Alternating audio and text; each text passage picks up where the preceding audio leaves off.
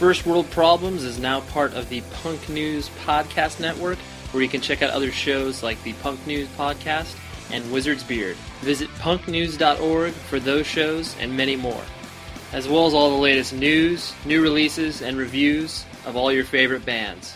Check it out. Welcome to First World Problems, the podcast, episode number 24. And we're sitting here in Southern California and in. You have to remind me where you live, Albert. What's the name of the city? Uh, I'm Ray. in Warrenton, Virginia. Okay. What? Ray, are you currently recording underwater? No, what does it sound like? You're underwater. I don't know if it's just my end. Can anyone else? I can Hear hear him. anything? o- I can hear him fine. I can hear him okay. Okay.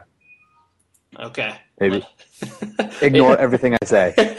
That's and please don't delete this. No, no, we'll keep it in there for posterity's sake. Um, so yes, we are sitting here uh, with Albert, and I'm going to butcher your last name because I don't think I've ever said it out loud before. Uh, Mu- Mudrian. You nailed it. See, that's the thing. Everybody is so fearful of of of, uh, of enunciating mud. Everybody wants to make it sound way more exotic, like Mudrian, so they don't have to say mud or something like that. But yeah, it's just Mudrian. That's good. He uh, he is the you are the editor in chief of Decibel. I am. Okay, spectacular. And uh, Decibel Magazine is something that I personally have spoke of in previous episodes. Uh, it is one of the leading magazines within the heavy music, metal, hardcore, whatever you'd like to call genres. Anything that's loud is basically what they go for. So, Albert, thank you for taking the time out of your day to uh, come hang out with us. No problem. Thanks for having me, guys. No problem. Um, so we'll dive right in and start talking about our quick hits. Uh, Joey or Scott, which one of you guys want to uh, take this away? Joey, go ahead. Scott. See, I feel like yours is going to take a while, so mine will be quick. Um, I- Go ahead. yeah, that's why I'm going to go first. Oh, okay. Uh, I would like to recommend a.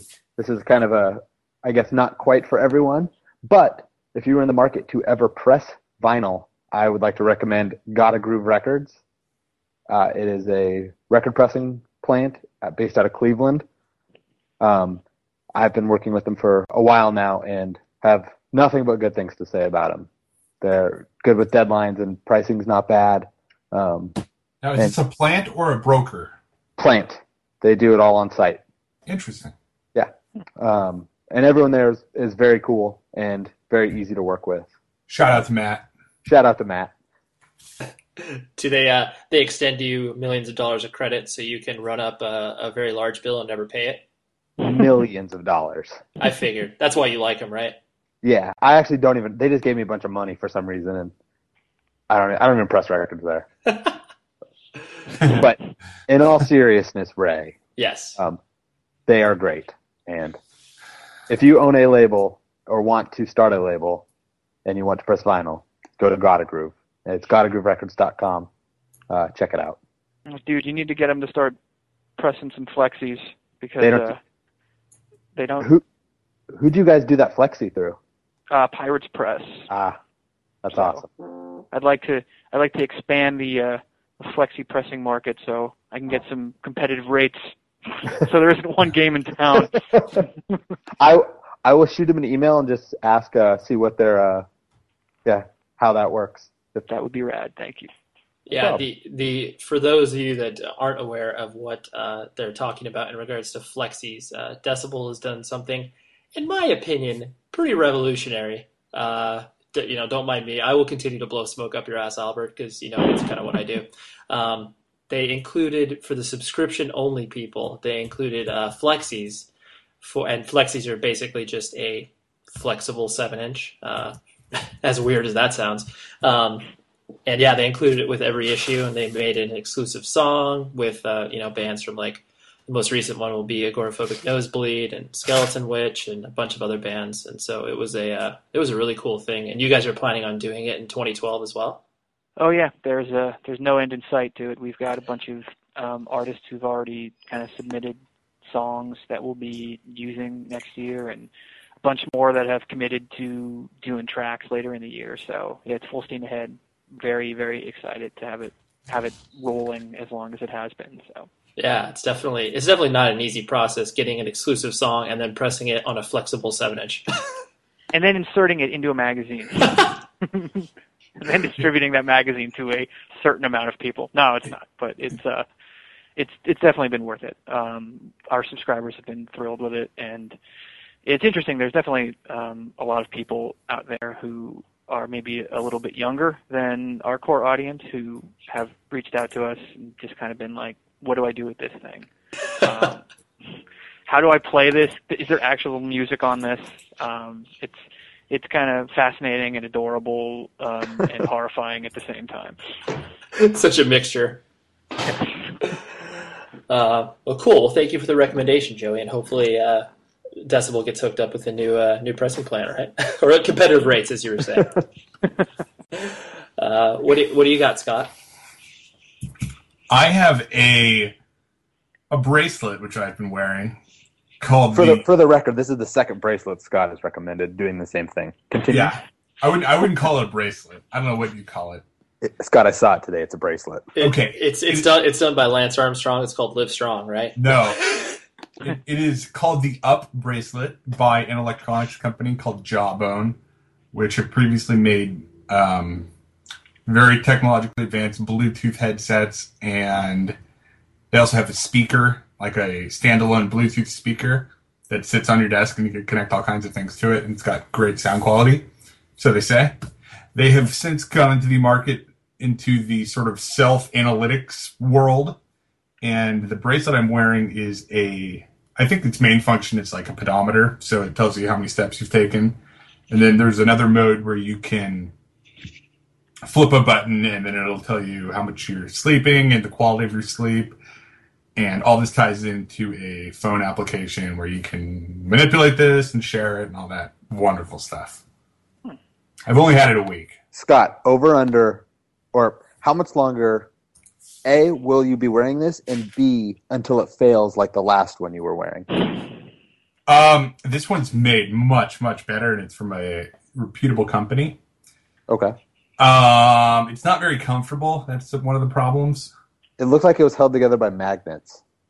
No, it's No? just it's got some kind of bent metal core to it that holds it together. But it just it's kind of bulky and eh. Not very fashionable. It doesn't go with your other jewelry. I was about to No. say you're not Scott's not much of a jewelry man to begin with, so I'm sure wearing any bracelets like, oh my god, my arm is so heavy. yeah. Well, And I, I Scott, this doesn't wear, affect your. This doesn't encumber your sleep at all. You're you can sleep through with this thing on because I can't even sleep through with, when I'm like at a weekend metal festival and I have to wear a bracelet for three days. yeah. I I used to wear a watch before I wore this, so I was used to it. Okay. Um, one of the cool things is that instead of an alarm that wakes you up, the bracelet vibrates, and I was kind of worried that that wouldn't wake me up, but it, it's actually it's done a good job, and it takes you away from like the traditional harsh alarm noise, which I've never really understood. So now you're Wow. just physically shocked into consciousness. Exactly, like Sounds pleasant. See, Scott, I, I wake up to the adorable sounds of ducks quacking. yeah, It's so pleasant.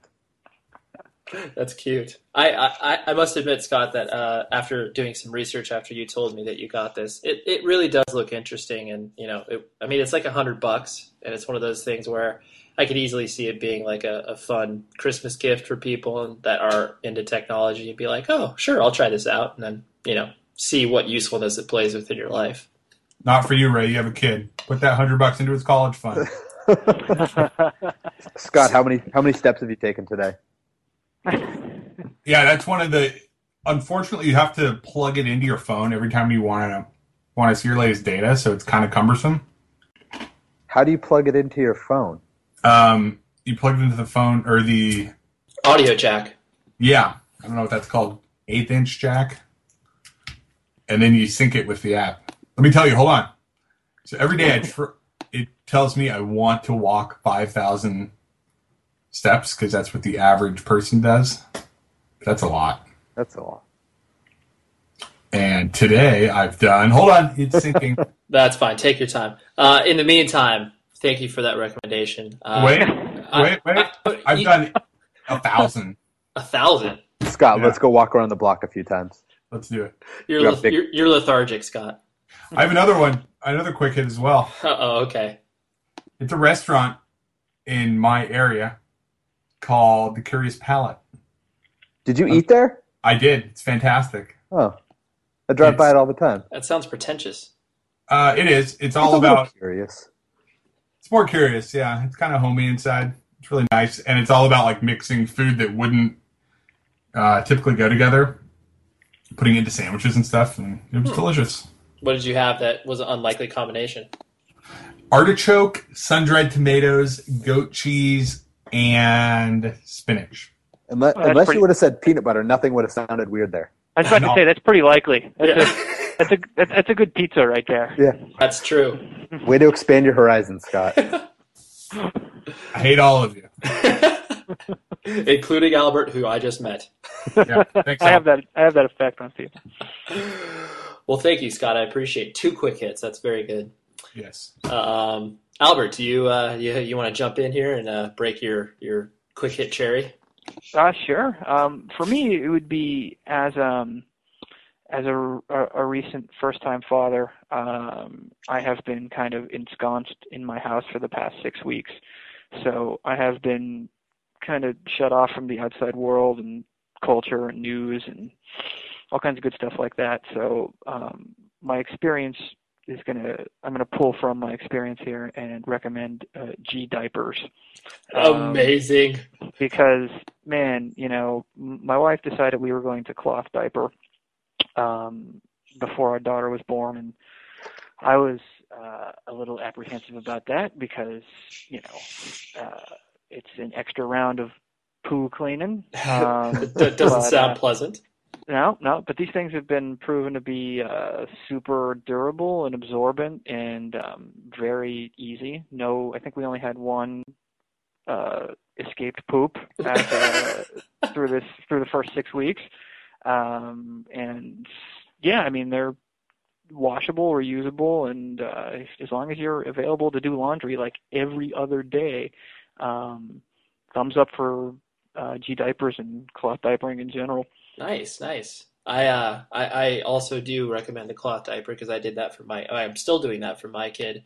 Um, except what's the difference between what you and I are doing is I have a diaper service where they, I just toss my di- the cloth diapers, not my diapers, my kids' diapers. I'll, I'll make that clear. You wash your own diapers, right? I, that would be cool. Um, I throw the uh, Little Raymond's diapers in a bin, and once a week, this service called Dy-Dee Diaper Service comes pick it up, comes to pick it up, and it's like, oh, it's pretty pretty simple. So, I stick my hand in the toilet.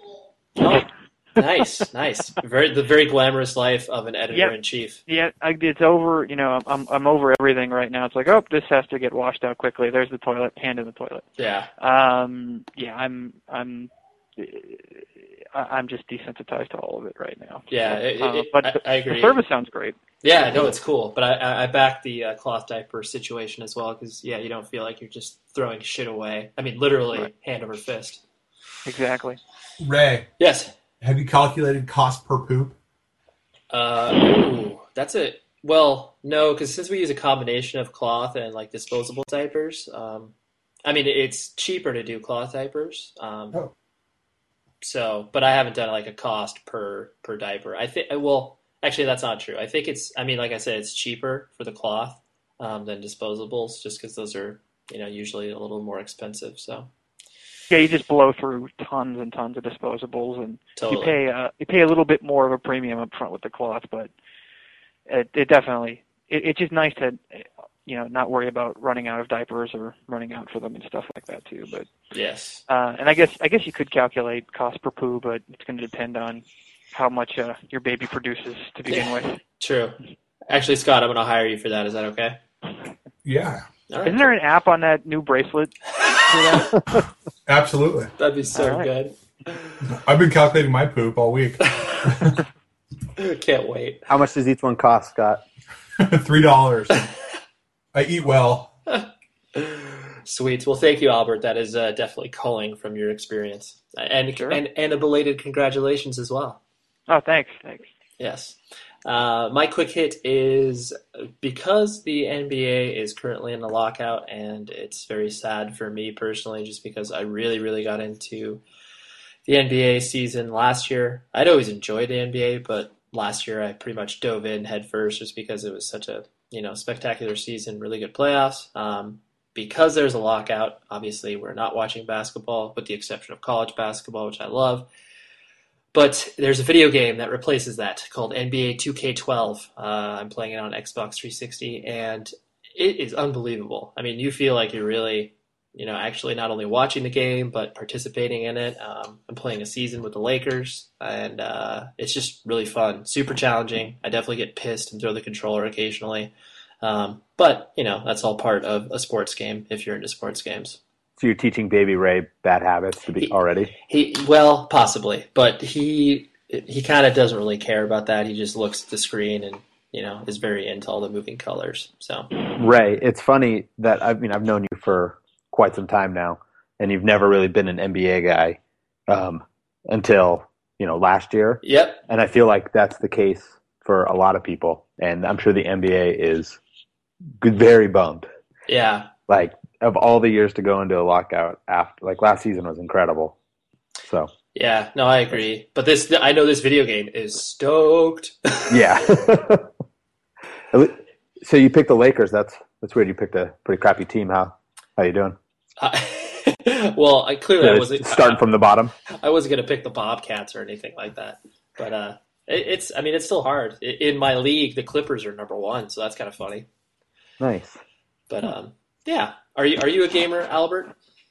Um, no, I, I, you know, we have a we have a Wii that I just I had a couple baseball games that I would play on it, but I'm I'm much more excited by the fact that there's like I guess there's a section there's like in the Wii there's a for a store where you could download old video games Oh yeah. and I and I downloaded uh this is back you know before my life changed dramatically uh, a, couple, a few weeks ago.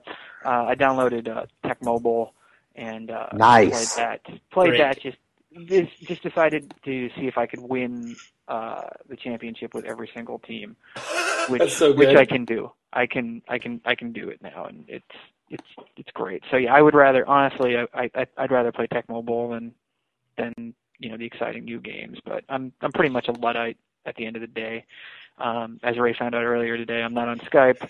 I don't have a smartphone. You know, I'm just I'm kind of I'm happy to be in in the dark ages with some of this stuff. That's it's okay. You got you have to I'm, find I'm you pressing find I'm pressing flexi discs. Come on, what, what what century do I live in? That's very true. You have to find your comfort level. That's all that matters. Hey, Yep. and we were still able to do this interview. We implement technology in different ways. well, cool. Um, so yeah, that's my recommendation. Um, and yeah, now we can kind of move on to uh, music we've been listening to recently, um, which I know could be a little redundant for Albert since he, well, you don't do a ton of reviews anymore within the. Actually, you never really did reviews too much in the magazine, did you? No, I, I you know the first few issues I, I I contributed more stuff when there wasn't you know when when we were kind of still building a staff, but um, as the magazine's grown over the past eight years or so, just I don't have time to to really sit down and, and kind of write about records that much. I you know I always make sure I throw something in our year end list, which is which is coming out um, next week, um, but yeah, I don't I don't get to to write that much about music anymore. It, it's a little sad actually. Yeah. most of my day, my most of my day is like less exciting stuff, like you know, selling advertising or worrying about distribution or getting the Flexi series sorted out or arranging photos or whatever. You know, Sure. The, Um, nu- the nuts and bolts of it. yeah. Yeah. Um, well, cool. Well, then this could be another outlet for you. um, so yeah, we're just uh, you know talking about a few records that we're into, and um, Joey, I always like starting with you. Are you uh, you ready to uh, throw things out there? Yeah, I'll just talk about a couple. Um, the first is Childish Gambino. It's, the record is called Camp. Uh, for those who don't know, that is Donald Glover from Community, uh, Huh. his his hip hop project, and like he's put out like a couple EPs online, and then just released his first full length on Glassnote, which I believe is the same label as Mumford and Sons. Correct I, I think so. Yeah. which is funny because he makes a Mumford and Sons reference on the record. Uh, I cannot stop listening to this record. I listen to it once it's over. It's over. I listen to it again. Um, it's it's a, a slight obsession. Um, could have something to do with my obsession with Community. Um, I But think that I think that helps. but it's I, I think he's his lyrics are really clever and, and well done. The, I like the the beats and the, the music. Um, people compare. I apologize for what I'm about to say, Ray. I've seen comparisons to Drake, um, but it doesn't suck, so I don't think it sounds like Drake. Whoa, whoa! I know, I know you love Drake, um, I do. but uh, I don't. I, I really really like it. I um, you know, would I have listened to it if, or would it have caught my attention if it wasn't Donald Glover? I don't. I don't know. Um, but I'm I'm glad that I did, and it. We'll see what happens at the year end list, but it's making a strong push to to make the top ten. Cool.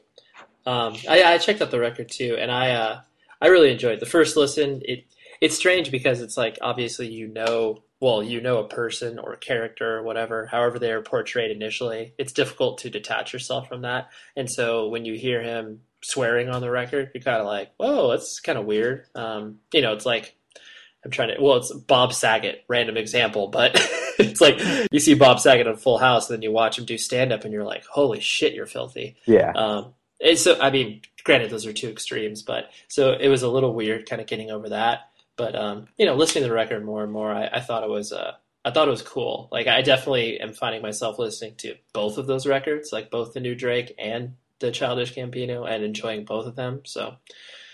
Um, I don't know which one I like more, but uh, they're uh, they're good. yeah. I I like that some of the lyrics come out. It's. I mean, it's. It sounds like something Troy might say uh, on Community. sure, Um, yeah, I don't know. I yeah, I love it. cool. Um, and the other record uh, is uh, a band called Good Luck. I oh, I don't know where they're from. I'll guess Florida because why It's on- not? it's on No It's Idea. it's on no idea, and so who knows? But uh, they just put out their, I believe, their second full length. Uh, it's called Without Hesitation, and it's on No Idea. Um, I don't. I mean, to me, I guess they, it's kind of like a, a poppier Weaker Thans in a sense, like maybe like older Weaker Thans. Uh, they have a guy singer and a girl singer, um, but really catchy. I, I, I've only listened to it a few times, and it hasn't hit me as much as the first one. Uh, but I could see myself getting to like it more. Um, but I'm very excited that there is a new Good Luck record because I've listened to the last one a lot. So hearing new songs makes me very happy. Cool. Yeah, I, I never really listened to the band prior, but uh, I checked out the record after you recommended it. Um, you know, to me earlier, and uh, it it reminds me of that band, like Lemuria. I mean, it has the whole no idea vibe. Yeah. Like they're really. If you enjoy anything that kind of sounds like that, you'll obviously enjoy this record. It's it sounds like Lemuria if the last Lemuria record was good. Ooh. It wasn't very good. I, I, okay, I could. I I don't fully agree with you, but I, I can understand where you're coming from. um, Albert, what have you uh, what have you been checking out recently? That's uh, flipped your switch. Um, for me, I've been listening a lot to uh, a band called Paradise Lost, who Mm. uh, Oh yes, one of my one of my favorites growing up, uh, and um, geez, I guess for 20 years now. But they've kind of the British, um, essentially doom metal band that's gone through many, many different phases in their career. Some as extreme as kind of electro pop in some cases, but um, they kind of settled back into their groove in the past few years. And I've just been going, just been kind of going back to the records and just kind of reliving um, one of their records called Draconian Times, which came out in 1995. And the impetus for that was they uh, released a album, a live album of them performing Draconian Times in its entirety. Something like I think it's just Draconian Times 2011 or something it's called. Um, and it just kind of took me back to that. Um, so yeah, I've been listening a, a lot to that. But it, it, and you know, it's one of those things where um, I was excited about it because you know I love that band and I love that record, and they didn't tour the U.S. when it was released in '95, so you know I didn't get to see and hear all those songs. But by the same token, um, I'm starting to get a little uh, tired of bands performing uh, classic albums in their entirety, um, and it's kind of a thing where you know uh, I shouldn't be throwing stones here because we've put on Decibels put on a couple shows and a couple tours where bands have done that. Sure. But that was like that was you know that's within like two years ago we were doing that kind of stuff, and um and I just saw yesterday uh, that Nachtmystium, um, a band who I do like uh, a couple of their records from, and no disrespect to them at all, um, are performing their. Uh, I think it's a record from either 2006 or 2007 in Decay in Yeah. its entirety. Totally. Um, and I'm kind of like, It seems a little soon. I saw you on that tour five years ago. you know, we we didn't forget. You know, I think I, I think what I want to what I really want to do is convince um, a band that has a sense of humor when they. Uh, you know, when they have to put out a press release about releasing their new record and going on tour, um, them exclaiming that they will be performing their new album in its entirety on tour That'd be so good. um, you know, in a special, you know, a special performance, um, because it's just kind of gotten to a point where it's a little ridiculous now. And I'm all for nostalgia, um, obviously, based on a lot of the things that I said earlier. But I mean, this is this is a little ridiculous at this point. Yeah, it seemed it was it was like cool for a while. I, I don't know. It seems like it's just the easy go to. Like we need like a a gimmick for our tour. Like ah, this will do. Um, I actually saw uh, Tegan and Sara on their last record. Like the week it came out, and they played the whole new record from start to finish. Uh, but then they Well, that's played a bunch of other songs afterwards. But they actually did the play the new record thing. you know that you know that's cool. I think that's good to do that. Um, and and and, and you're right. It, it, it's something now that this. I don't even think this is specific to the metal genre anymore. That this Oh, is no. happening like this. I mean, it was cool when Sonic Youth did Daydream Nation, um, but like, it, you know, I think Dinosaur Jr. went out and did Bug recently in its entirety. yeah, they And- did. And you know, Dinosaur Jr. are great, and that's a great record. But I don't know if that's like one of those albums that needs that or warrants that kind of treatment. You know, it's it's it's.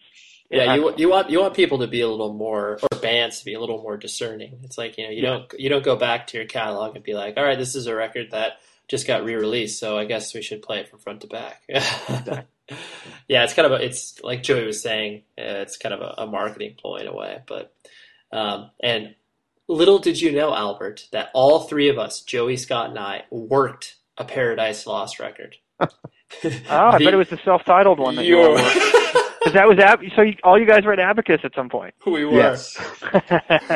Yes, we, actually, no. Let's. We need to rephrase that. It was called Dark Element. That's Dark Element. Oh yeah, look if you have the original copy of that before, because I think Century. you know I do. I know. Uh, yeah, you know I do, because I I'm fairly certain Century Media re-released. Yeah, I at some see it point. here. Paradise Lost under exclusive license to Dark Element Records. I forgot about Dark Element. Yeah, wow. we we I think about it all the time. we had. I don't even remember how it exactly came up, but basically, you know, the record basically just got given to us uh, via various channels. Europe. Yeah. Yeah. And uh, they were like, okay, well, let's put this out. It's like, well, we clearly couldn't put it out under the Abacus moniker, so uh, let's think of something dark. It, it was Dark and elementy. it, it I felt so bad for the band because it was like we could not be more disconnected from that, and Right. we just we literally kind of threw the record out there, and it was like, all right, here you go. it's like, why doesn't Century Media put this out?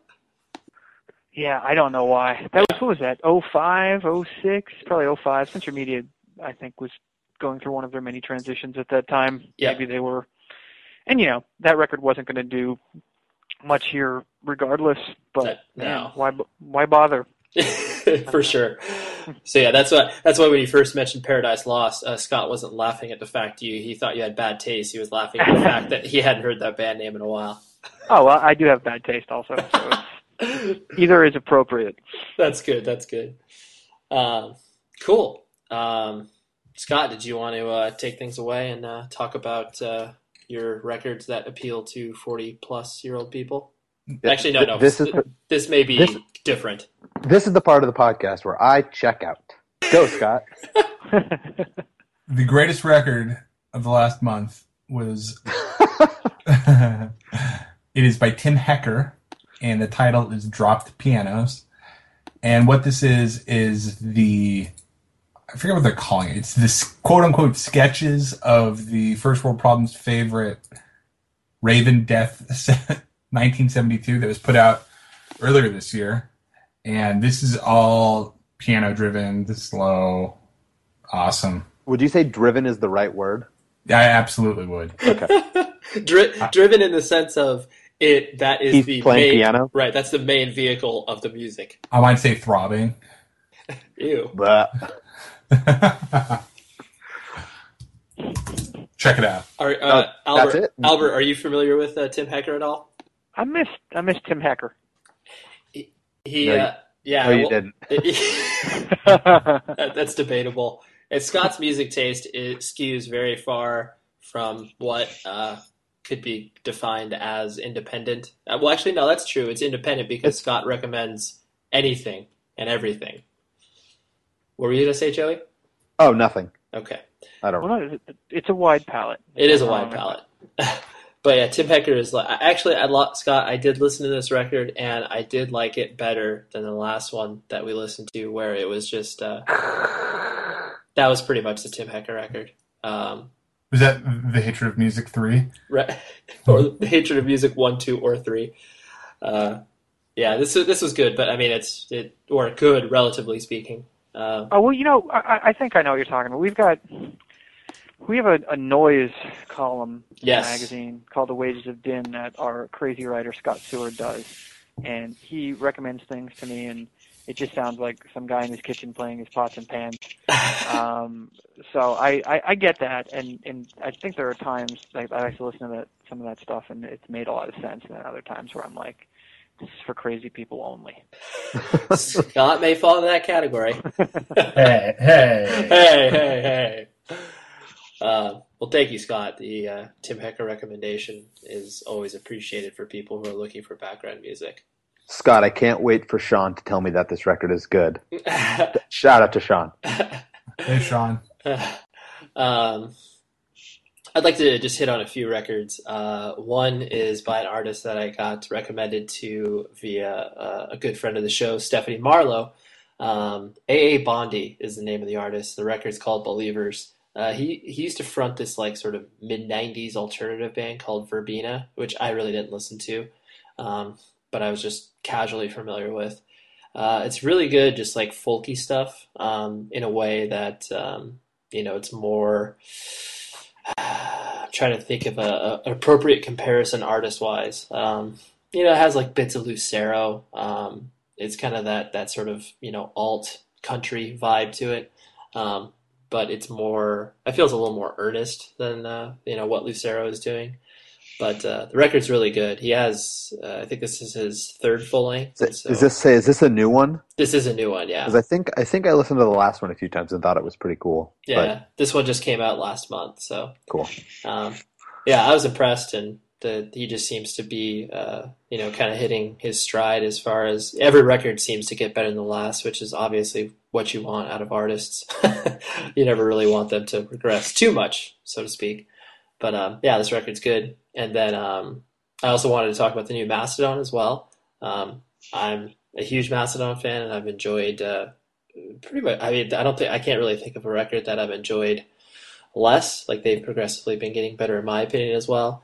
While I don't like this record as much as Crack the Skye, um, I still think uh, it's a amazingly solid entry within their catalog. Um, I think they're doing cool things with uh, with the textures of their songs. They're not afraid to be, um, you know, atmospheric at times, uh, while still kind of retaining what Mastodon does. Um, so yeah, I just I think the record's great. Um, I, I I'm worried about where they kind of fit in in regards to because I know that now that they have not been, I mean, ever since they were dubbed the next Metallica, and now that they're not the next Metallica, I kind of wonder where the band's expectations are. But you know, I'm sure Albert, you would be able to share some insight since I know that they've been featured in your magazine on more than one occasion, and uh, I'm Yeah. sure I'm sure you're a fan as well. Yeah, no, I'm a fan, and and I I kind of I get what you're saying, but I don't think that I don't think they had any uh, you know delusions that they were going to be the next Metallica or anything like that. I, Sure. and I know that they you know obviously they want to be as popular and get as get their music out there as much as possible, and and they think they've been able to do that with great success for at least the past five or six years. Um, but you know, I think that they're that, that's that's a band that's always kind of moving when I when I kind of check them out. You know, like I think of the bigger um, metal bands that have that have made it, like a band like Lamb of God. Um, and no disrespect to them, but they're kind of they're traveling a pretty similar path from album to album. Very Um, true. Where, where I think Mastodon have kind of, I think they've been really adventurous from record to record, and and I think that with this new one that they going away from it being a concept album, um, going away from a lot of the previous thematic links that they had, you know, musically and lyrically with their records. I think for them it's just kind of like open them up where they can go in any direction now. Like they could to me to me they, their next record could sound like Remission or it could sound like um Queens of the Stone Age. You know Yeah. I mean, like it, it could be it could be anywhere, and I think that's interesting, and that makes me want to continue to follow them and check them out. Yeah. Um, I, I complete, I completely, I totally see exactly what you're saying. I feel like what they've done is they've kind of looked at this, you know, say the career of Mastodon as a chalkboard, and they've kind of, you know, le- like put all these layers, and here's where this music connects, and here's where these narratives connect, and our, this is, you know, kind of the path of what we've gone. I feel like they've taken that chalkboard and erased it, and Mhm. now they're kind of like, no, they're not starting over in the sense of like, all right, you know, throw the baby out with the bathwater. We're going to sound like, you know, Lynyrd Skynyrd or something like that. Um, but they really do concentrate on sounding, you know, simpler with still retaining the, you know, technicality that obviously people have come to enjoy from Mastodon. right. Cool. Did Joey or Scott? I, I, I can't follow whether you guys are fans of this band or not. Uh, I don't really have an opinion. I like. I don't not like them, but I rarely see myself being like, I need to listen to Mastodon to the point where I haven't. I don't know if I've listened to the last two records. Got it. Um, like when they first came out, like I, you know, I was into like the earlier stuff, and then just kind of lost interest, I guess. Sure. They're, So- they're, they're no Taking Back Sunday. I understand, Joey. Ray, who is? Uh, it's very true. and Scott, do you like these guys, or do you just kind of they fade in the background? Yeah, I never never really listened to it. Okay. Um, and then one quick update in regards to a record that we spoke about uh, a few episodes ago, that uh, Junius record, Joey, um, the reports Yes. from the threshold of death. Uh, I checked it out because I know you specifically said, "Ray, do this or I'll fucking kill you." Um, Those were my exact words. A little more violent. Yeah. Um, but I listened to it. It's cool. I, the comparisons that you drew were completely right on, and um, I think the record is definitely a unique and good entry within the sort of heavy music spectrum because it's cool to see bands that you know do the whole, you know, Neurosis type stuff, but have like soaring, clean vocals. Um, I was Neurosis. uh, I did not. co- That is coined by some other smarter person than I. I just like I think- Kudos to them. yeah, I think I've se- I think I've seen that in uh, Des- the pages of Decibel many times. um, but yeah, it's a it's it's a solid record. Yeah, I like that record too. Um, I think it starts off a little stronger than it finishes, but um, I like it a lot, and our our writers seem to like it a lot. It placed really high in our end of the year poll. Um, Nice. So I, yeah, I mean, thumbs up on that. yeah, I'm interested to see them live too because I, I understand that early in the new year they're going to be doing like a West Coast tour. Um, so it'll be cool to see them live. Yeah. Cool. Um, that's that sort of uh, concludes the audio section, uh, and then uh, let's let's talk about the visuals, maybe, huh? Yeah. Yeah. What do you, uh, Joey? I'm very excited to hear your your opinion on this uh, new movie you've watched recently. Oh, I haven't watched it. Oh, you're just excited about it. I'm just recommending the Muppets, which I will be seeing this weekend, um, knowing that it will be incredible. So Please tell me, like, your because I know you've been waving the Muppets flag for quite some time. Like, do you is this based on an attachment that you had as a child, or you just have basically really endorse this new movie because of who's involved in it? Or are you going to make me talk about this in public, Ray? yes, I am, Joey. Going back into fourth grade, uh, every or no, once a month, every Friday, we would have to go into the auditorium. The entire fourth and fifth grade class. I think I was in fourth or fifth grade. I was either fourth or fifth, uh, and every every kid would we would just they would make us sing songs. And on a certain Friday happened to be the day that Jim Henson died, and they made the class sing uh, the Rainbow Song, whatever. Um, is it called the Rainbow Song? Why are there so many songs about rainbows? Yeah, there are. Okay. Uh, and literally 100% of the auditorium was bawling their eyes out singing this song.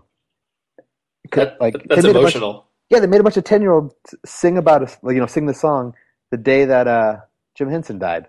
So pretty much ever since then, I've just loved the Muppets, everything about them.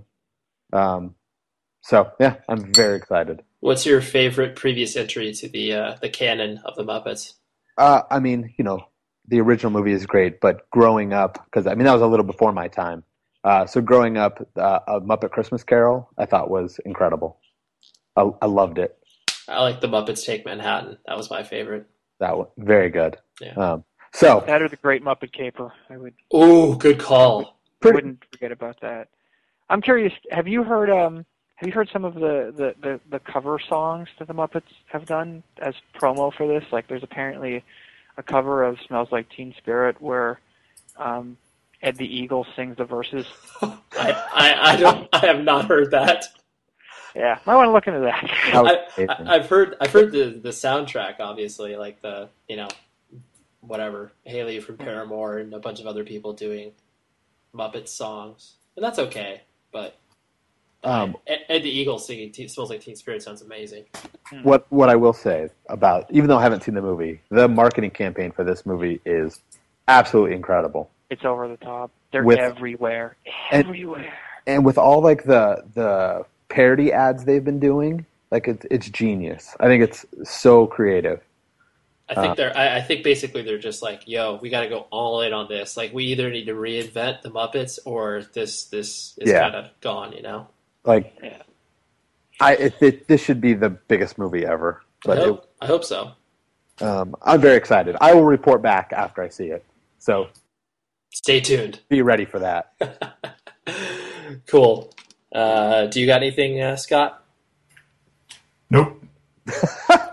Scott Scott's kept his eyes closed for the past few weeks. um, Albert, And have for you? those, oh, well, go real ahead. quick, for those wondering, Scott has still not seen Return of the Jedi. We will take care of that shortly, and Scott will report back. I, I was also, I have some other movies I need to see that we'll talk about later. We don't want to embarrass you right now. We'll save No. it for. Okay. God, how old are you? Uh, 26. Okay, that's that's almost excusable, but No, it's not. We have we haven't given him a pass. yeah. What? Please, please just throw out one movie now, Scott, since you've kind of teased the audience. One movie, what, that I have not seen? Yeah, that's shocking. Well, I mean, when I was thinking about it, I've only seen one of the Back to the Future movies. Oh, Oh, Jesus I've only Christ! seen one of those too. Oh, really? Yeah, I only saw the first one. Oh, wow. It's trilogy of all time. Really? Yes. Pretty good. Hmm. I mean, I've seen the first one countless times. Yeah, so you sh- you should check out part two and three because they're Okay. equally as good. All right, I'm on it. And see, I think what's great, obviously, about having kids as well is that you're going to be able to revisit and reintroduce a lot of these movies to you know your kid and be like, hey, this is what you should watch, as opposed to you know Bob the Builder or something like that. Exactly. But, like, have you guys seen, like, uh, The Godfather? Yeah. Yeah, Yes. Sorry, never seen that. Uh, this is like film studies 101 Yeah. from Keep- Scott. Keep them coming, Scott. uh, Citizen Kane. Well, that's I mean, I mean, I I have not seen Citizen Kane, but I, I just I- I just saw it because I worked at Blockbuster and it was the best movie of all time. They said, and I watched it and I was like, eh, it's okay. I'm imagining it's kind of slow. Never seen, like, 2001 A Space Odyssey. Joy, we talked about that. We did. Uh, Maybe, maybe we should just do an all movie podcast where Scott reviews all these movies he's never seen and like gives them bad reviews. It'd be amazing. Never He seen could just talk about like what he thinks they're like based on what he's heard about them. Ooh, good, good. All right, new show done. Just based on the title. Yeah. all right, Scott. Well, then we'll uh, we'll check back with you periodically on your. I haven't seen these movies. Okay. I'm excited to live with you, Scott, and take part in this. Um, the only movie that I've seen recently uh, was on uh, Netflix instant streaming. Uh, it's a movie called Troll Hunter, which for anybody that's into sort of campy horrorish type stuff. Um, it it falls under the found footage genre of you know paranormal activity, Blair Witch Project, all that type of stuff, where it's these students that are very interested in some mysterious happenings within the woods, uh, and the I I'm fairly certain it's Swedish, uh, and it's subtitled. Um, and so basically, the Swedish government is covering up the fact that there are trolls out in the woods that are killing people. Um, so yeah, if you're into that synopsis, you'll probably love the movie. So I can't believe I'm going to say this, but I'm almost positive we reviewed that in our uh, in Richard Christie's horror column in Decibel. you know, I think you guys did. I think he gave My it a God. favorable review. I'm sorry. I, di- I didn't I didn't realize that the people actually went out and watched those things after he talked about them. I, I can't I can't recall if that was the uh, deciding factor for me personally, but uh, I I just know other people have spoken about it. So hey, who knows? Your your your magazine's a taste maker, taste maker, Albert. Yeah, not all that taste is so good. um, Wait, I, I did see a movie. oh, what'd you see? A movie called One Day.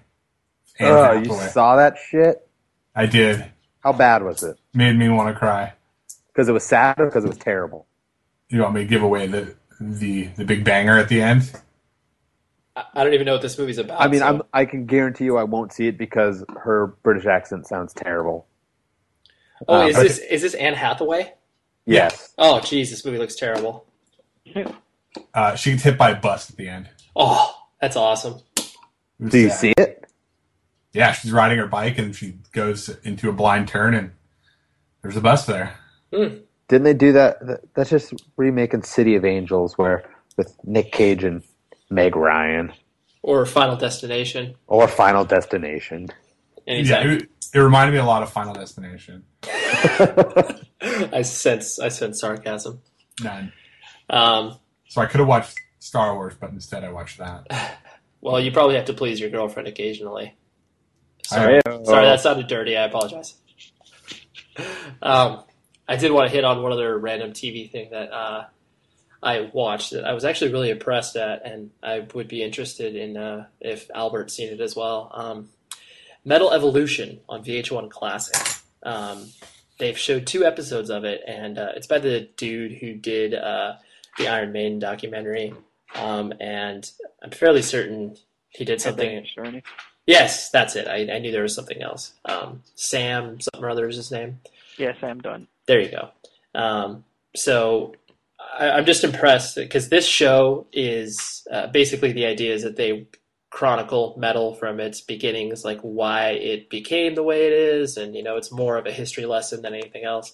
Um, but I just can't believe how much money VH1 put into this because this is like a a list like documentary in the sense of travel budgets and ridiculous camera angles and exotic locations. Um, I mean, they send this dude everywhere from like Ted Nugent's house to like, you know, England and I mean, everywhere in between. And I've only seen two episodes and it's a series of four, if I'm not mistaken.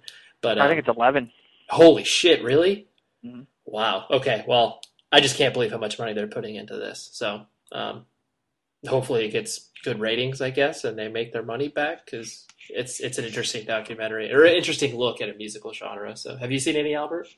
Um, I saw the first one. Um, I haven't seen the second one yet, uh, but Sam actually interviewed me for one of the shows that I guess it's going to be kind of like the thrash death metal show that'll be later on in the series. Oh, nice. Um, and I mean, I've known him for a while, just kind of talking and you know, just kind of being around and being old. Um, that's that's what happens.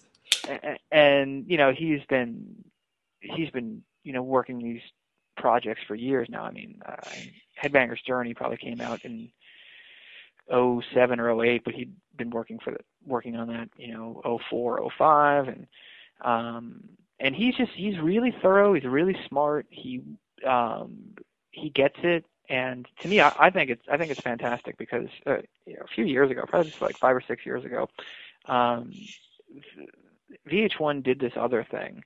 I think it was called Heavy: A History of Metal. And it Oh, was like yeah, a that's three or four part documentary that um, I remember they um, they interviewed me for that. They had me come up to New York for the day, and I spent two hours in a room, like in this totally dark room, like doing this interview about all this like, you know, death metal and black metal and doom metal and thrash and and grindcore and hardcore and just everything. And I saw the final show, and it's basically like four episodes, and it's like one show about Black Sabbath, one show about like Iron Maiden and Judas Priest, um, one show about hair metal, and then one show about everything else. And and it's they're literally their focus on death metal is literally a bunch of people just like listing off various subgenres, just naming them. And somebody like says death metal, and that's like their coverage of it. That's pretty comprehensive. Yeah, and I was just like, man, you got to be kidding me. So when I heard when I heard Sam was doing this, I was like, all right, this is actually going to be done correctly. Yeah. Um, and I, I just I felt really good about it. I watched the first show. I thought it was great. Um, I haven't seen the second one yet, but I'm I'm sure that it's it's it's good, and I'm sure that the whole series is going to be super thorough and, and well researched and, and fun and, and interesting and and you know I mean he talks I mean if he talked to me he's talked to a lot of people let's put it that way Yeah. you know It's yeah, it's pretty it's pretty impressive. So I mean, Joey and Scott, even though uh, you know it might not be exactly in your wheelhouse, I think you guys would admire it just from like a storytelling Oh, I would. I would definitely enjoy it. I, Yeah, I'll just, check I it did, out. didn't know it existed. Yeah, it, it airs on Saturday nights, and so uh, I'm pretty sure. Ray, that- I'm usually out partying on Saturday. I know, dude. I know. um, but yeah, just uh, I think the third the third episode will air like the week after, not this weekend, but the following weekend. Uh, so like the Saturday after the Saturday, not Saturday after Thanksgiving, but the one before or after that. So Cool. Yeah, I recommend people check it out because it's uh, yeah, like like Albert said, it's definitely very very meticulous. Like you feel like even if you really know a genre, there's still like little twists on it where you're like, oh, that's cool. Like. yeah. Um, Can I chime in on uh, something real quick? please. Uh, I kind of want to um, do a little follow up and uh, about community. I hope all of our listeners are happy and not watching community because I blame you because community is now on hiatus.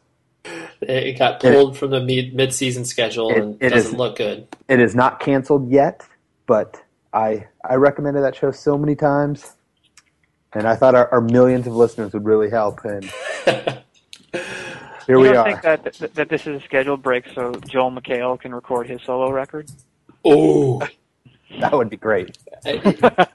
he he just does like a Weird Al record, bunch of parody songs. That'd be pretty funny. I don't. I'm backing you though that's a good show and it it it, it uh it, it's been overlooked it's a good show Yeah. I mean, yeah, I don't think I've been this upset about a TV show uh, going potentially going away as I was since uh, I think after the first season of the Wonder Years it went on hiatus, and I wrote a letter. I was so upset. I'm, I'm about there. So Yeah, I feel you. I definitely, yeah, I'm leveraging everybody I know to be like, yo, just watch this show. You'll like it. I mean, I I, was, I was in this same place not a year ago.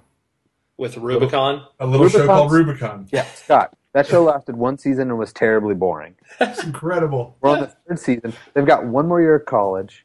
Just get out another season. That's all I ask. and plus, plus the show is up for syndication as well. So it's like if they, as long as they finish this season, then it'll be up for syndication. So hopefully that'll make it more compelling to put one more season out there, so they'll make even more money. I, I mean, they'll finish this season. It's just a matter of a of a fourth. Yeah, for sure. Fingers crossed. Yeah. Uh, so now, now, all of our millions of listeners, uh, write a letter to NBC saying, uh, "Bring back Community," and you can sign it. First World Problems. Thank you. Yes. Um, and yeah, before we uh, before we broke, we wanted to uh, ask a few questions to Albert in regards to uh, you know just Decibel in general and uh, kind of the, the publishing industry as a whole, because uh, you yourself are a published author uh, of a book called Choosing Death.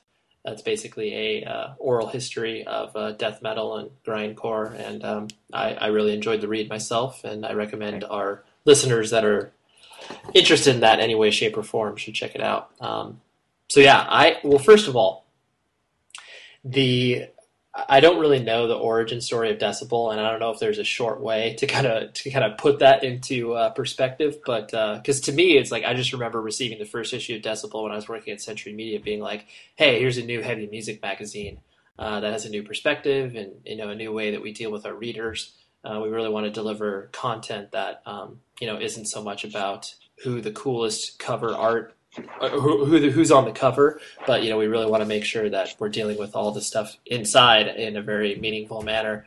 So you know, how did that kind of transpire in the first place? Um, uh, I'll try to condense as much as possible. Yeah, Uh, I, I'm sorry, I know it's a large question, but Um, I mean, I, I had worked with this publishing company, Red Flag Media, which is Decibel's publisher, um, since 1997, and we had produced uh, general audience music magazines for independent record stores throughout the country. Um, and they're free magazines. They're basically like, um, I'm sure a couple of you guys are old enough to remember when Tower Ma- Tower Records had Pulse magazine. oh yeah, Go Oh, yeah. that. Um, well, it was basically like that for indie chains. Um, and it was general audience. It was all different types of music. Um, but I edited that magazine, and I made sure, since I was, you know, a metal guy, that it was there was a decent amount of metal coverage in it. Um, but I did that for up until about 2003, um, when we decided to kind of have somebody else bring in somebody else to work on those publications at the company, and it freed me up to begin work on Decibel because our publisher, our owner, wanted us to have kind of a newsstand publication. Because when you're doing these um, magazines for independent re- retailers, they kind of have some kind of they have a little bit of a say in what content is. Like they would kind of decide who they want on the cover, and then you'd go out and get those stories. Whereas we always kind of felt hamstrung. Like man, like if we could do the magazine without any interference, this is exactly what we would do. And um, you know, my publisher wasn't a metalhead per se, but he uh, he had an appreciation of it uh, through me, just seeing how passionate I was about that stuff and how into it I was, and you know, knowledgeable, I guess, to a certain extent. Um, and you know, I told him that I kind of had the vision for this magazine that, as uh, Ray so eloquently put it a few moments ago, kind of uh, created a different perspective for metal people. I wanted to make something that, you know, if you were a metalhead, that you could go to uh, a bookstore and buy it and not be embarrassed as you were walking up to the counter with it, because that's how I always felt about metal magazines growing up. Like, you know, you like hit some- hit parader, right? you just be like, ooh, or even you know, Metal Maniacs magazine that I absolutely loved uh, growing up. Like sometimes you know, you'd look at the cover and it was just like, ooh, oh man, I gotta. You know, I would literally put the magazine like face down on the counter as I brought it up. like, can I get like a brown paper porno bag for this thing? Take it outside. That's awesome. Um, but I, you know, it, but more to the point, it was something I wanted to create. This, I had this vision for this magazine, and he supported um, me with with trying to get it off the ground, and uh, basically allowed me to do everything for about you know six months with it until it started to gain some traction, and that's pretty much how we got it going. That was the summer of '04. The first issue came out. No, that's cool. I mean, yeah, I, I did not know that. Uh, I didn't know exactly where the, the inception of it was. You know, I just it kind of basically just hit my desk and it was like, oh, that's cool. Um, Hmm. Scott, you had some questions about publishing that you wanted to ask, didn't you? Yeah, like how are you guys adapting to an age where people don't buy magazines anymore? Or I don't know if they don't buy Decibel anymore. Um, here's what, what I'll say about that. There's definitely it's a different landscape out there. Um, but if you are a niche magazine, if you are a niche publication with a very clear focus as to your audience and the market, you can make it work. Um, we have had 2011 has been the best year ever for Decibel, like everything wise, whether it's ad sales, subscriptions, newsstand sales, everything is the best it's ever been. Um, and I'm not gonna I'm not gonna lie and say that there wasn't like a hiccup like around you know 2009 where you know people were really starting to get the industry was really coming undone a little bit and people were kind of shaving ad budgets. Um, but you just kind of you kind of learn how to adjust. You know, you you can get some advertising money outside of the music industry, and Decibel has that. We have like you know gear companies and clothing companies, and occasionally even auto manufacturers in there. Um, so you just kind of have to roll with those with those changes. Um, because you know again we're a niche publication. We don't have like insane ad rates as i'm sure ray remembers. We have rates that are you know that they you, the rates that we need to have in order to pay our printing and keep the lights on and everything but it isn't like um, they're re- they're they're reasonable. The thing that I notice is the fact that you guys have people like whether it's record labels or companies that literally don't take any ads out anywhere else. Like they do no marketing whatsoever. Like a label like Profound Lore Records, Mhm. like they don't do any marketing beyond putting you know like a, a, a one page you know full page ad in Decibel. And it's like not saying that the label sucks because they don't do any marketing, but that's just like they're at that level where it's like they know that whoever's reading this magazine is going to 100% care. Like they know that that money is well spent. Right, and that's the that's that's the thing. Like we've we've managed to, um, you know, we started it as a niche, and we never really left the niche. You know, we didn't kind of like start as a punk magazine and, and evolve into a metal magazine, or we didn't start as whatever you know a, a magazine like Revolver started as, like a rock like magazine. They were supposed to be the U.S. version of Mojo, and then they became a metal magazine, and now they're whatever they are now. Um, I mean, a lot of magazines do that. Look at AP. Look at um, look at Outburn. You know, they've had so many different focus shifts, and I think that probably serves you in the short run, but in the long run, it's going to kill you um, because you're not creating you're not creating a core. You're not creating people who are believers. I mean, we've had people who we're working on issue 88 right now, and we've had people who've been subscribers since issue number one who are still subscribers. Um, so in that sense, we've been very fortunate that we've been able to create a, a core audience. Um, but like I said, it's, it's a kind of a number of factors. If you have a core audience who who support you and you are a part of a niche and your overhead isn't insane, you can definitely make this work.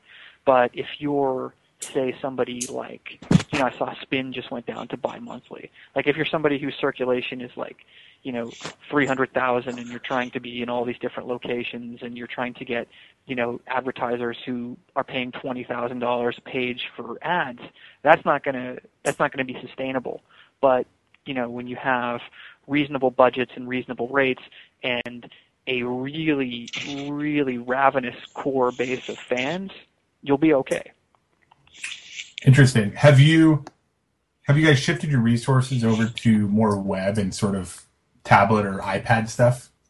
You know, I've been trying to convince uh, the powers that be within the organization that it, it's a good idea to develop some some iPad and tablet apps, um, and they're into it, but you know they're kind of reluctant to spend that money right now. Yeah. Um, and because it, it it is it is a lot of money to develop it, and kind of the way that we've reacted to a lot of that technology is we've always been like, you know, let's get in much later when the stuff has been developed and it's a lot cheaper. It's like he doesn't want to pay eight hundred dollars for the first VCR, basically. You know, he wants to he wants to step in when they're twenty five dollars, and I get that. Um, and the fact that everything, you know, all of it, everything is still trending upwards for us. Um, people still do buy magazines, especially metal people. Um, and the fact that there is the the caveat now of the flexi disc, which has definitely seen another um, the subscriptions raised to another level within the past 13 or 14 months. Um, I don't. I want to develop iPad stuff because I think it would be good for foreign readership because it is so expensive to send magazines overseas to people, and it is it it's not easy. Oftentimes, um, and you know, you guys having worked at a label and deal with like international shipping, you know, it isn't the uh, most reliable. So you spend a lot of time and a lot of money, like kind of sending replacement issues, et cetera, et cetera, et cetera. Um, so I really think that, you know, we could we could open up a whole new audience and a whole more of a worldwide brand if we had an iPad or a tablet app, but it's the kind of thing that it's it's in there, but it's more of a, a back burner thing. I think ultimately yeah. for us. Interesting. Do you Go uh, do you have uh, do you have any plans to uh, do another book or anything like that at all? Not I mean, I'm sure at this time it's like, what? No way. Yeah, with the with the six month, six week old in the house, um, I, I, I, I, I don't know. Um, I, I don't know if I want to do another metal book. I, I wouldn't mind doing a book that's kind of decibel centric. That's kind of more about the behind the scenes stuff of the magazine because there's a lot of funny shit that people um, aren't privy to that um, that I think would could be really interesting if if it was done in the form of more of like kind of a coffee table type uh, entertaining book like that. It was something I had planned on um, rolling out for a hundredth issue, which is still a year away, but I don't think it's necessarily going to happen. Maybe someday, but I mean, I think if I did a book, it would kind of. I think it would be more interesting to do something on a singular figure or something. Like I'd like to write a book about Steve Albini. I think that would be amazing. You know, I think that's a guy who's got just so many great stories and people have had so many amazing encounters with him that something like that interests me, I think. But that's down the line. Sure. Right now it's just kind of keeping everything moving with the magazine because we we have a we have a, a fairly sizable undertaking next year. We're, we're putting on our first tour that we've ever done. Um, we've sponsored tours um, in the past, but this is like a lineup that we've curated and we're rolling out in April. And it's all it's four bands and they're all European, so it's been pretty crazy to Oh, coordinate wow. it. Um, but it's gonna be it's gonna be really it's gonna be really rad. We're really really psyched about it. But that's kind of where um, any of our additional focus is going to right now. Sure, sure.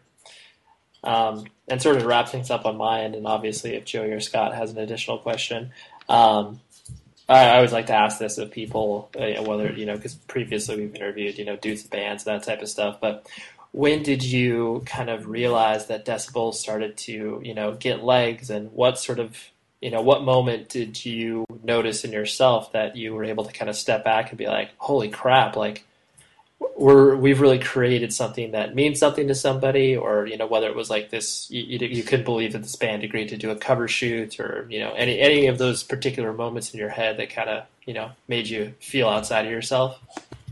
You know, if anything, it's just letters from readers um, who are like so excited or so happy with the product. People who are like, you know, it's their it's their favorite magazine. It's their favorite thing in the whole world. You know, people and, and you know some of it's a little disturbing. Um, but, but you know, people send me like photos of like them with like their stack of all their decibels, or you know, them laid out across their room all over, and and you're just like, whoa. Um, I don't even do that. That's messed up. but um, but you know, it to me that was one of the things I wanted to accomplish going into it was, um, you know, for me, the magazine uh, that had the biggest impact on me at the time was was Terrorizer, circa about 95 to 99. Um, and I just thought that that was a great publication. I thought that was a great, funny, smart, interesting, adventurous publication. And I was so excited when it would come in the mail every month. I was so happy to read it. And all I ever wanted to do was make a magazine that somebody else was going to be as excited about coming, arriving in the mail that I was uh, about Terrorizer when I was a kid. So I felt like when I would get these e- emails from readers that I got that sense from them, then I was just, you know, I was thrilled. I was happy. To me, that was like cool, you know, great. And the fact that I get to do this, this is my job, that's rad too. It's, it's a ton of work. Um, it's a lot of days aren't very much fun at all. Um, but you know, You, you take it as it comes. yeah, exactly. Um, Joey or Scott, did you have anything uh, you wanted to wrap it up with, uh, Albert? Sure. One more. Um, Okay. What are the magazines you like outside of music that kind of give you that same feeling that you were describing?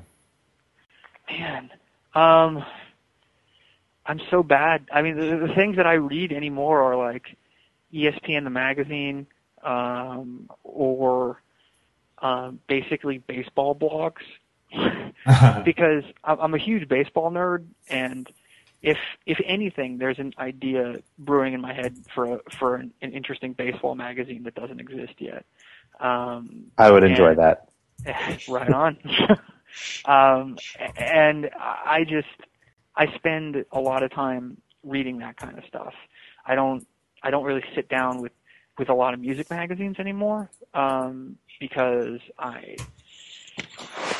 I have my taste at one point was a, a bit more varied, but I kind of have a singular focus running this magazine right now, so I don't get to check out new um, non-metal bands as much as I'd like to.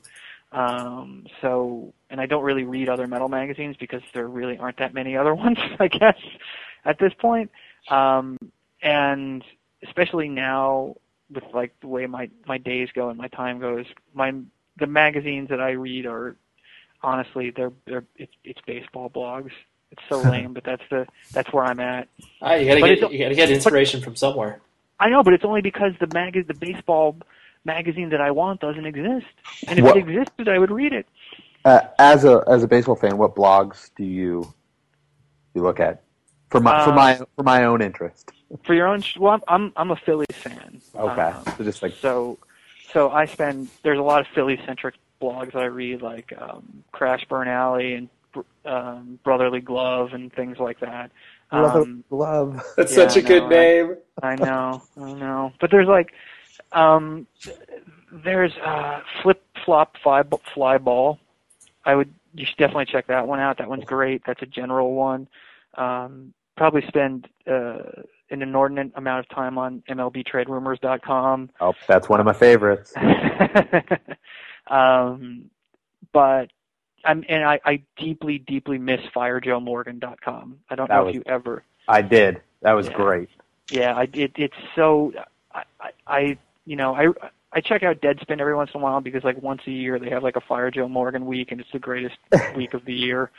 Um, but it's just it it's just I keep I keep wanting to find something like that and I can't. Yeah. Um, but something that I did discover recently is the guy who created uh, Fire Joe Morgan is also the guy responsible for creating the uh, the show that runs right after Community Parks and Recreation. Really? So, yes. So I didn't know uh, yeah, I think I think that's Ken Tremendous, the old uh, the old blogger of Fire Joe Morgan. So um, in lieu of in lieu of the funny shit that was on that blog, you can uh, you can check out Parks and Rec. Yeah, I, I do love Parks and Rec. It's a That's- great show. Um, wow, that's very awesome. Um, cool. Sweet. Well, Albert, thank you very much for hanging out with us and uh, talking about bullshit like we do here and you do for your job. It's great. No man, I I it was awesome. Thank you. It was a uh, a, a nice respite from uh, washing diapers. From sticking your hands in toilets. Exactly. But I got to get to that now. Yes, awesome.